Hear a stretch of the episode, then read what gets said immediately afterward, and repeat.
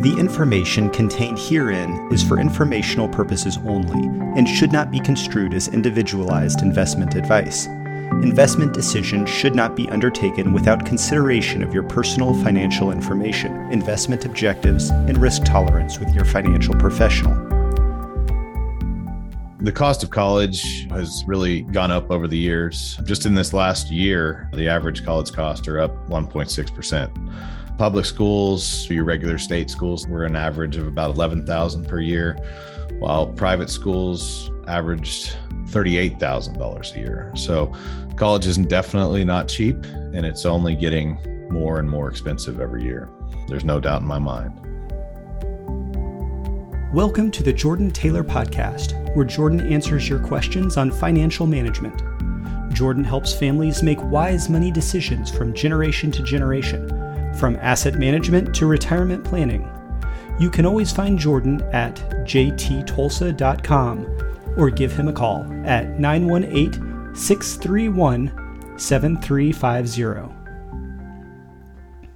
So the question, you know, gets brought up a lot of, well, what if my kid goes to a, a community college or what if he goes to a Ivy League private school? How much should I be setting away for that? That is where you know you and I would have a conversation and we would use some of the planning tools that I have. We can talk averages all day long and we can say that the average public schools say 11,000, the average community college is 5 6,000 and the average private school is 38,000. You get to some of these other private schools and you might be in the 50s or 60s. So the amount of money you need to save for something like that could vary by thousands of dollars. So that's where I can really help you out. And I can say, hey, you want to go to Duke or you want to go to Notre Dame? How much is it going to cost now? How much are we anticipating with current rates of inflation that it's going to cost in 20 years? And then we back into the number of you should be saving this month monthly or annually, and, and we can figure out how to get to that goal. The, the first thing about getting prepared, college loans, how you're going to pay for it, and everything, there's four different things that I, I think about. The, the first is FAFSA, the free application for federal student aid. On top of that, there's many different grants and scholarships available out there depending on the school you're going in.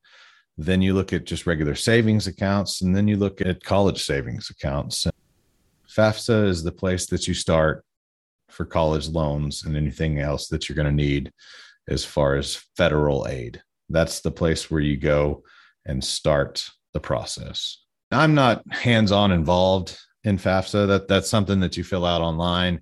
It's something that I believe families should do together. It's a big questionnaire. I can obviously help you out on on your investment sides of what you have and things like that. Scholarships are available for all shapes and sizes. For example, my local Rotary Club offers a $500 scholarship. It might not sound like much, but that could pay for books. Scholarships are all around. You just have to do the work. And I think that's the hardest thing out there is doing the work, figuring out what type of scholarships are available because they're not going to just regularly advertise it and give it to you. You actually have to do the work to find them. But they can be tremendous in in helping you achieve your collegiate goals. What what type of savings do you have for college? Well, you know, I kind of look at it. You've got regular bank account savings where you're earning interest on cash. You're not getting, you know, any real go- growth other than the interest you're earning there. Then you've got individual brokerage accounts where you might have stocks, bonds, etc. You could be earning a lot, but that's all taxable to you. I think that the most efficient way to save for college savings is in a 529 college account. That's a tax deferred vehicle. It'll be tax free for all higher education costs. So, any room and board, tuition, things like that. As, as long as, as you're using it for higher education, all the proceeds are tax free. The other cool thing about that is if if your kid gets a scholarship and doesn't need the money, you have complete control over it. You just have to pay taxes on the earnings.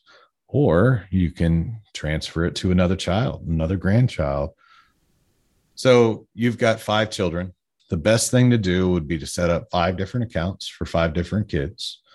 Go ahead and put money in each account, invest that money, and then you can utilize that money for different things. Say kid number one needs all of it, spends the whole thing. Kid number two gets some scholarships, only needs half of it. Then you utilize half of that money from kid number two to, to help support kid number three, four, and five. There's really nice flexibility in college savings accounts to where it's not a, if you don't use it, you lose it. So, as far as who can set up a college savings account, can you set up one for your kids? Can you set up one for your grandkids? Or could you just set up one for your nephew or just some child, say that that you know has a special place in your heart? All of the above. The best thing about college savings account is you are the owner of it and the kid is the beneficiary. So you have all of the control. So I have grandparents that set it up for all 10 of their grandkids, or I have parents that set it up for their two kids, and then they have a niece and nephew and they want to set it up for them as well. The the control is all theirs. You're not giving the money to them initially. You can set it up for for anyone however you want. It's really, really a great tool. If if you've got kids or grandkids and, and you're thinking about setting up a college savings account let's have a conversation. Let's talk about what your goals are for them let's talk about are that do you think they're going to go to public? Do you think they're going to go to private? You know do you think they're going to go to a, a technical school? All of these things are available in college savings plans. And so a conversation is one of the best things you can do We'll get a plan in place and we'll go from there. If you have questions to ask Jordan, give him a call at 918 631 7350 or leave him a message on his website, jttulsa.com. The information contained herein is for informational purposes only and should not be construed as individualized investment advice. Investment decisions should not be undertaken without consideration of your personal financial information, investment objectives, and risk tolerance with your financial professional. JT Private Wealth Triad Advisors LLC, New Age Advisors LLC, and their representatives do not provide legal or tax advice. Please consult with a legal or tax advisor regarding any legal or tax information as it relates to your personal circumstances securities offered through Triad Advisors LLC, member FINRA, SIPC, investment advice offered through New Age Advisors, a registered investment advisor. New Age Advisors LLC and J. Taylor Private Wealth are separate entities from Triad Advisors LLC.